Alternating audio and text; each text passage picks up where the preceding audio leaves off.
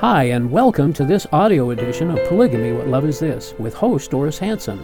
On this program, we discuss polygamy and Mormon fundamentalism from a biblical Christian perspective. We talk about the history of polygamy, its modern day fruit, share stories from people who have escaped polygamy, and talk about current events relating to polygamy. You can learn more about the video edition of this program at whatloveisthis.tv. And now, here's Doris. Welcome to Polygamy What Love Is This? I'm your host, Doris Hanson. You know, when we ask the question, What love is this? we're referencing the fact that God is love. And we wonder, what kind of love is it that commands the contentious practice of polygamy, where love is often shallow, fragmented, and divided, even absent?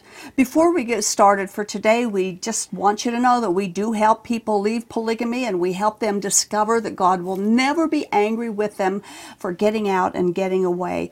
You can call our toll free number uh, for more information. It's 877 425 9993 for a private and confidential discussion of your situation and how we can help. You can also go to our website, shieldandrefuge.org, for information about us. If you would like to contact us about any of our shows or to be a guest, you can email us at email at whatloveisthis.tv. Also, audio versions of our program are available to download. You can go to our main webpage for instructions or you can go to soundcloud.com slash what love is this in addition to soundcloud our show is also available on itunes podcast and now i would like to thank again our co-host earl erskine Thanks for having for me. For gracing again. our show and helping out with this bet. Thank you. information Thank you. the information we want to get out I to know. people who are caught up in, Fascinating, in all it? of this It Yeah. is. you know we've been doing a series on Joseph Smith's plural wives, and we do some research and then tell the condensed story of each wife. We're on wife number 18, and then we're going to jump to wife number 22 because wives number 19 and 20 are the Partridge sisters, and we want to tell their stories together. Uh, which we'll do next time. So we'll begin with wife number 18, who was Flora Ann Woodworth Smith Gove. Joseph Smith married Flora Ann Woodworth when she was just 16 years old, which made her one of his youngest wives. And he would have been 37 years old at the time, which of course that makes him more than double her yeah. age. Actually, Joseph Smith married uh, many teenagers. He married three 19 year old girls. He married three 17 year old girls, 16 year old Flora, and two 14 year old girl, girls. Today we'd call him a pedophile. There's not a lot of documentation of his marriage to Flora Ann Woodworth, but there is enough information to verify and confirm historically that she was one of his plural wives without any doubt. Flora Ann Woodworth was born in November uh, in, in in 1826 in New York, and then uh, later the Woodworth family joined the Mormons in Missouri about 1835.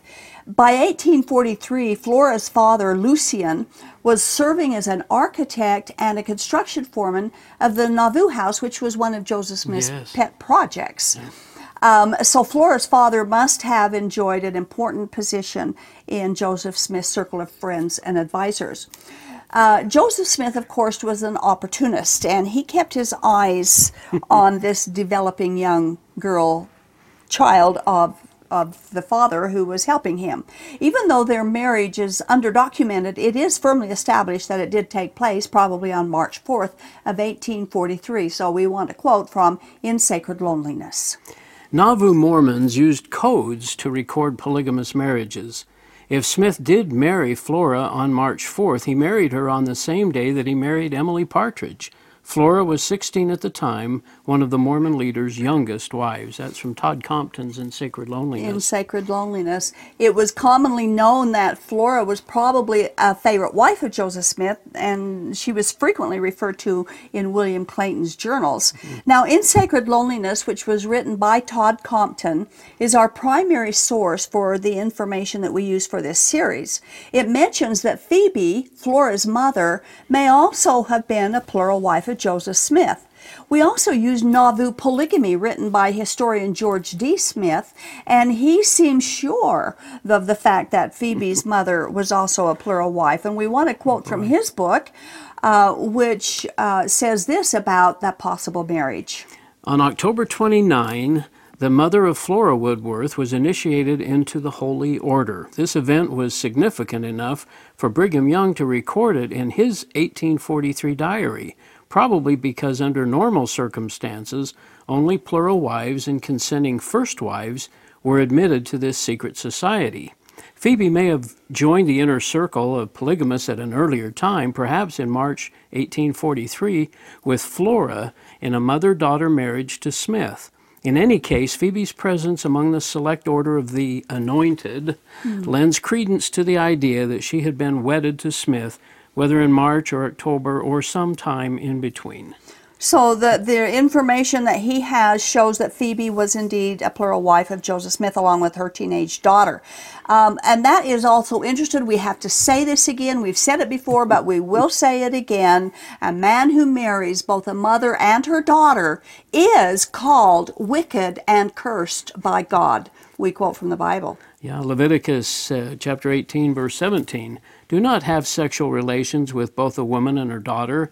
Do not have sexual relations with either her son's daughter or her daughter's daughter. They are close they are her close relatives. That is wickedness. And from Deuteronomy 27:23 it says, "Cursed is the man who sleeps with his mother-in-law." Okay, yeah, so, and, so. and he had at least one other um, mother and daughter marriage rela- plural marriage relationship. Yeah.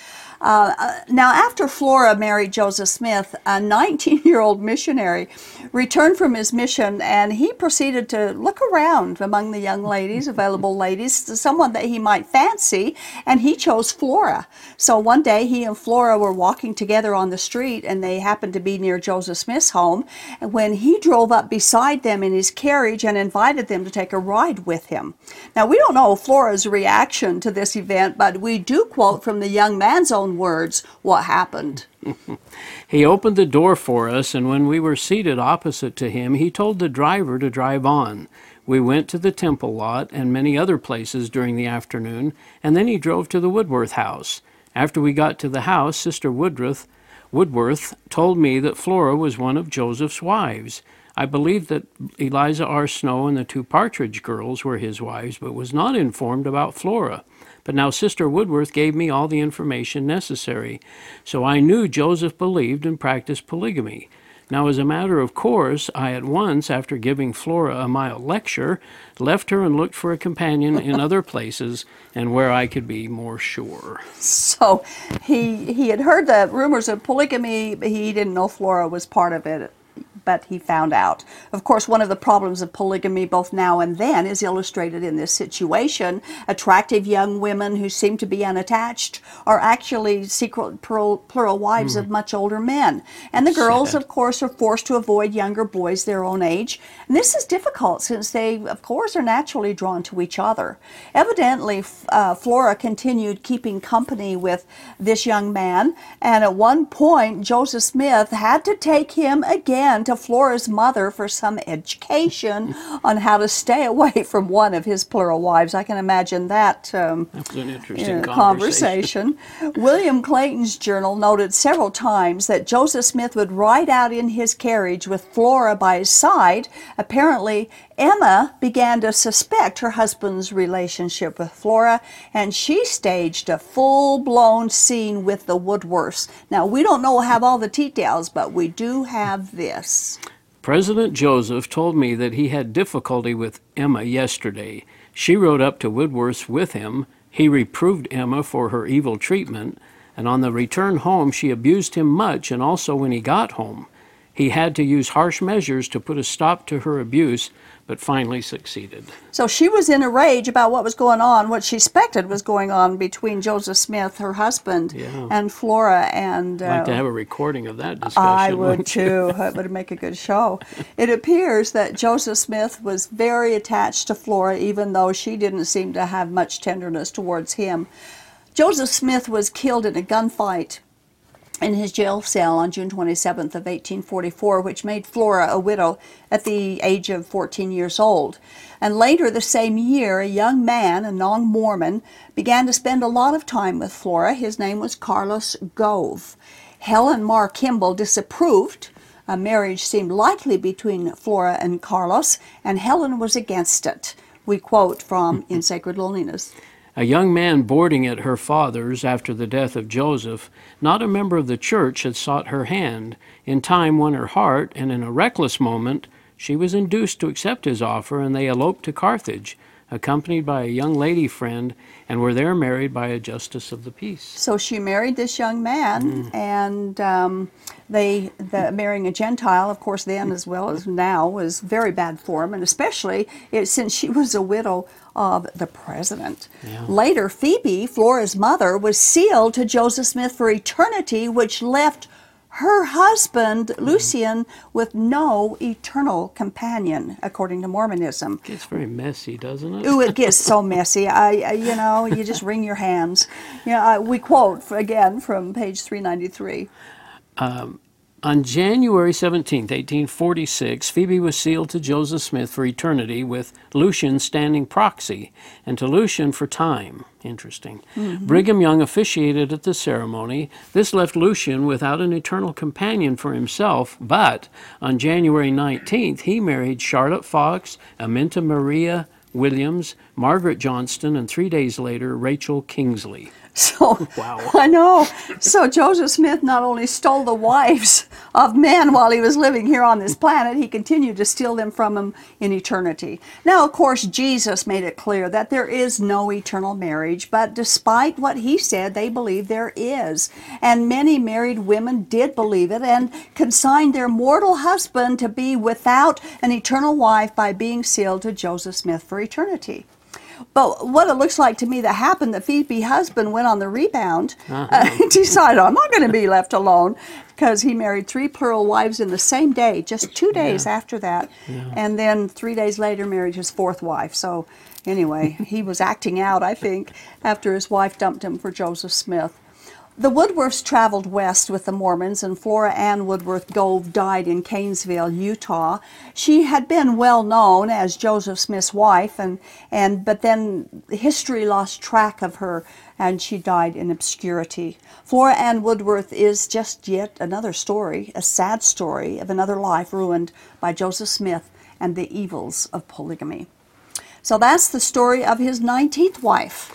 Yeah. Now, How much trading do you think went on among the the brethren? Lots. Yeah. It does you, today you too. You do this and I'll do that. Yes. And, yeah. Yes, it did lots, of, uh, and yeah. and it does today. Yeah. I still hear stories where they will promise their daughter to this person if this will if happen, this will and happen. and it, it is it's very mm. uh, just distressing.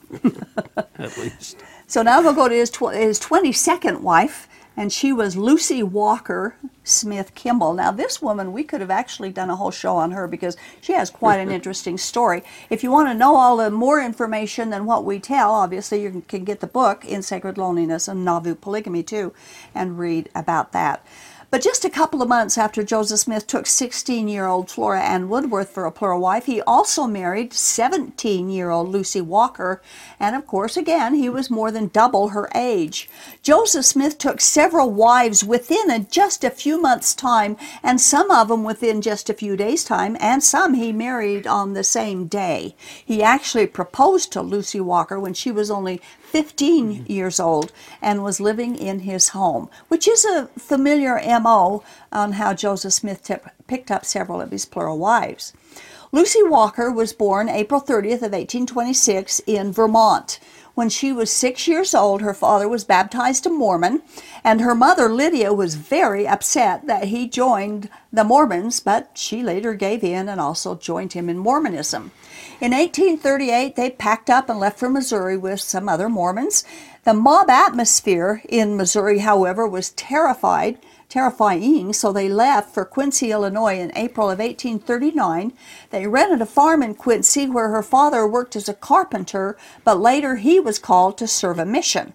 Joseph Smith and the Walker family became close acquaintances. Of course, Smith always sent the, the man of the home away, too, so he could have uh, more room to work.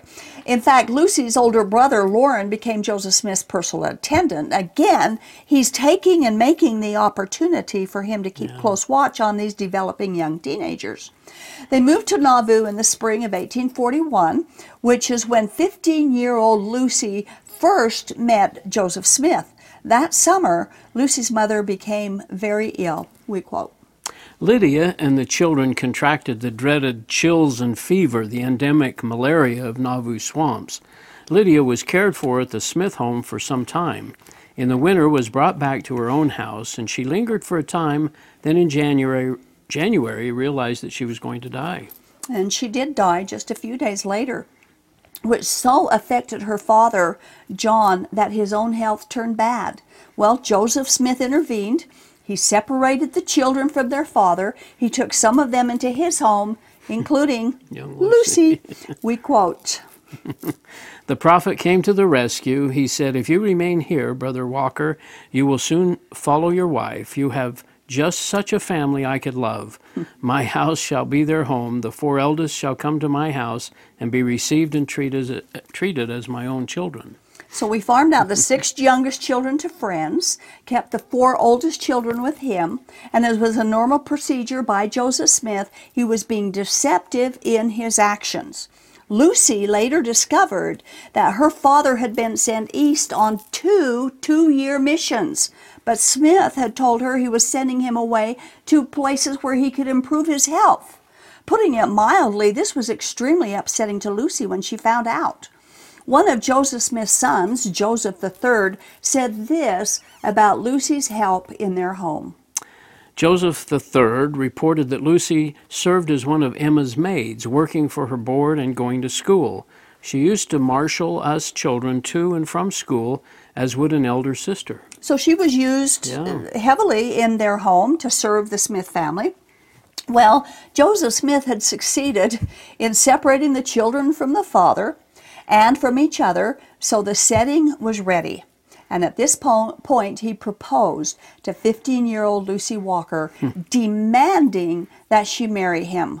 Todd Compton explains. On page 463 of the book, in her extraordinary autobiography, she wrote In the year 1842, President Joseph Smith wrought an interview with me and said, I have a message for you. I have been commanded by God to take another wife, and you are the woman. My astonishment knew no bounds. This announcement was indeed a thunderbolt to me. Now, he makes it sound like she's going to be the only one. Of course, he already has, what, 21 wives Yeah. by this point. But as usual, Joseph Smith phrased his proposal as a direct commandment from God. He used his authority as a prophet to explain celestial marriage. Now, the Mormons' belief of eternal marriage and eternal families are not biblical teachings. They originated from these kinds of situations where Joseph Smith promised eternal blessings if she would become his plural wife and in this life. So he coerced them by promising eternal life and eternal families. Wow. As he had done with other girls, Joseph Smith placed the burden of the salvation of Lucy Walker's family contingent upon her willingness to accept him in a plural marriage relationship. To get Lucy, Joseph Smith had sent her father away. He lied to her where and why he left. Her mother was dead. She was separated from most of her siblings. She had no one to discuss his proposal with. It went like this. Hmm. Sounds like a Book of Mormon It's promise ugly. here. It's so ugly. What have you to say? Smith asked. Nothing, Lucy replied, entirely at a loss. How could I speak, or what could I say? When Smith sensed resistance, he said, If you will pray sincerely for light and understanding, you shall receive a testimony of the correctness of this principle. This praying sincerely stuff. Yeah. Well, that was a setup at its lowest. Lucy was young, inexperienced, and alone. There was certainly a false sense of obligation in this since she was living in Smith's home. He was a self proclaimed prophet telling her that God commanded this thing and her and her family's eternal life depended upon it. Well, Lucy was horrified by polygamy, and she did pray and did not quickly get an answer. This is what she said. She prayed, she wrote, but not with faith. She was nearly suicidal, tempted and tortured beyond endurance until life was not desirable. Oh, that the grave would kindly receive me. Why, why should I be chosen from among thy daughters, Father? I am only a child in years and experience, no mother to counsel, no father near to tell me what to do in this trying hour. Oh, let this bitter cup pass. And thus I prayed in the agony of my soul. Isn't that horrible Yeah, that, it's that so he would do this to people? Young lady, and Mhm, this young girl. Yeah. Joseph Smith knew that Lucy was terribly unhappy about this, and so he spoke to her again and with no mercy. He said that the marriage would have to be secret, but when they got to the Rocky Mountains, he would then acknowledge her as his wife. Sounds like they were planning on going to the Rocky Mountains early, doesn't Yeah. it? Well, he also said this. To refuse him would bring damnation. It is a command of God to you. Furthermore, there was a time limit. I will give you until tomorrow to decide this matter. If you reject this message, the gate will be closed forever against you. And this was the What worst part of all of it. Yeah, Mhm. It's an ugly threat that Joseph Smith used on Lucy Walker. Like I said, this is one of those stories that, that we could really go into great detail, but but we brought out the points where, where our viewers could see the kind of deception that Joseph Smith Mm-hmm. used, uh, and and the setup is so perfect too because she's alone and she's destitute and she's living in their home, and God said to do it, and your family will be saved if you do, and all of these things are just nothing but a very cruel, cruel deception. And you and you have to wonder what was going through Joseph Smith's mind on a daily basis and at night and his planning and his He had to be planning these things. yeah, his- I mean this just didn't come off the top. This is a man who's going after a girl in any way he can do it. Mm-hmm. and So uses what he can that he thinks will coerce her into do it. Well, well, we need to say that God has never said anything remotely resembling this kind of allurement into plural marriage for eternal life or suffer damnation, and certainly not to a young, naive girl who was grieving for her parents and forcing her to accept spiritually legalized adultery. Well, Lucy held her ground. Good you know, her. she she held on as long as she could, and she said she could not do this unless God revealed it to her, and He hadn't told her. Well, Smith said she would receive a confirmation, and she did. But we know that that confirmation did not come from God. Feelings have nothing to do with determining God's truths. God's Word is the only source for discerning spiritual truth from error. But unfortunately, Lucy fell victim to her feelings, which produced an emotional experience which she thought confirmed Joseph Smith's claims. She said her soul was filled with a calm, sweet peace and supreme happiness, and she received a powerful testimony of the truth of celestial plural marriage. So Lucy Walker, on May 1st of 1843, ended up marrying Joseph Smith, and Emma just happened to be away shopping in St. Louis. How convenient. on that day. Like you said, it makes you wonder what kind of planning Joseph Yeah. Smith was going through, Yeah. how he worked this around so that everything worked out so well for them. Um, and it was on the day she, uh, the day after she turned 17, 17, years okay. old, and he had proposed to her to her when she was 15. William Clayton was the officiator, uh, in, and Eliza Partridge was uh, Eliza Partridge was a witness in this plural marriage. Lucy later said there was no romance, romance to this marriage. You know, she said this. It was not a love matter, so to speak, at least on my part it was not, but simply the giving up of myself as a sacrifice to establish that grand and glorious principle that God had revealed to the world. A grand and glorious principle. So you can see the how they how they move away from from being terrified of this thing and how how ugly it is to them until they just get so brainwashed and conditioned to it uh, that they look at it on a totally different level. And I need to add, for the sake of all plural wives who may be watching the show, you do not have to sacrifice yourself to plural marriage. Jesus is our only sacrifice that pleases God. There is no other information known about marriage after the ceremony. Um, Lucy wrote that she had been sworn to secrecy about her marriage to Smith and that Emma knew nothing about the marriage. it's interesting that years later, of course, a lot of these stories came out later when affidavits were signed that Joseph Yeah. Smith really was the one who started plural marriage. And she was asked if, if she knew of any child that had been fathered by Joseph Smith, and she declined to answer the question. She did. yeah, I think that's interesting too. But she was sure that Emma didn't know about it. Uh-huh.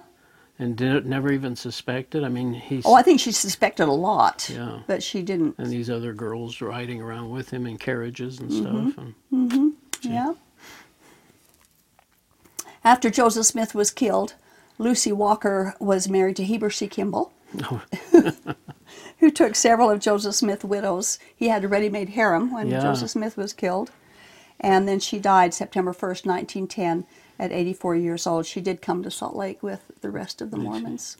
So that's the story of Lucy Walker. I just uh, just as shocking how the how these young ladies are and how they're coerced and what kind of planning Joseph Smith must have done to, to do this. And you see that now still in current Yeah, polygamy. Pro- yeah, they still use any kind of uh, false obligation, yeah. uh, fear and guilt, um, shame, you know, whatever Yeah. it takes.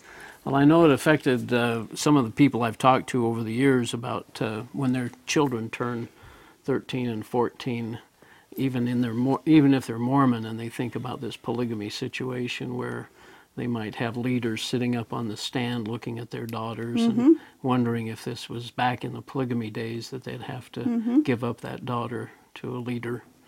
And who knows, that leader may be choosing her for a plural wife for, for the heavens, you know? Yeah, I mean, that's happened. I've heard stories where these elders will come to a young girl and say, I want you for my plural wife in heaven. Oh, even Yeah, in the Mormon, in the mainline Mormon the main- church. I've heard more than one story Oh. that's happened. Well, I've seen some cute girls. That, that's a whole nother story. whole nother story. Of course, it is. Well, thanks again, Earl, for for helping with uh, with another one of our shows. You know, um, if if Lucy Walker, and this is what we do on our shows, we want people to check it out because if Lucy Walker had studied her Bible to determine truth rather than depending upon a mere man and her feelings, she could have discovered that polygamy was never commanded or required by God.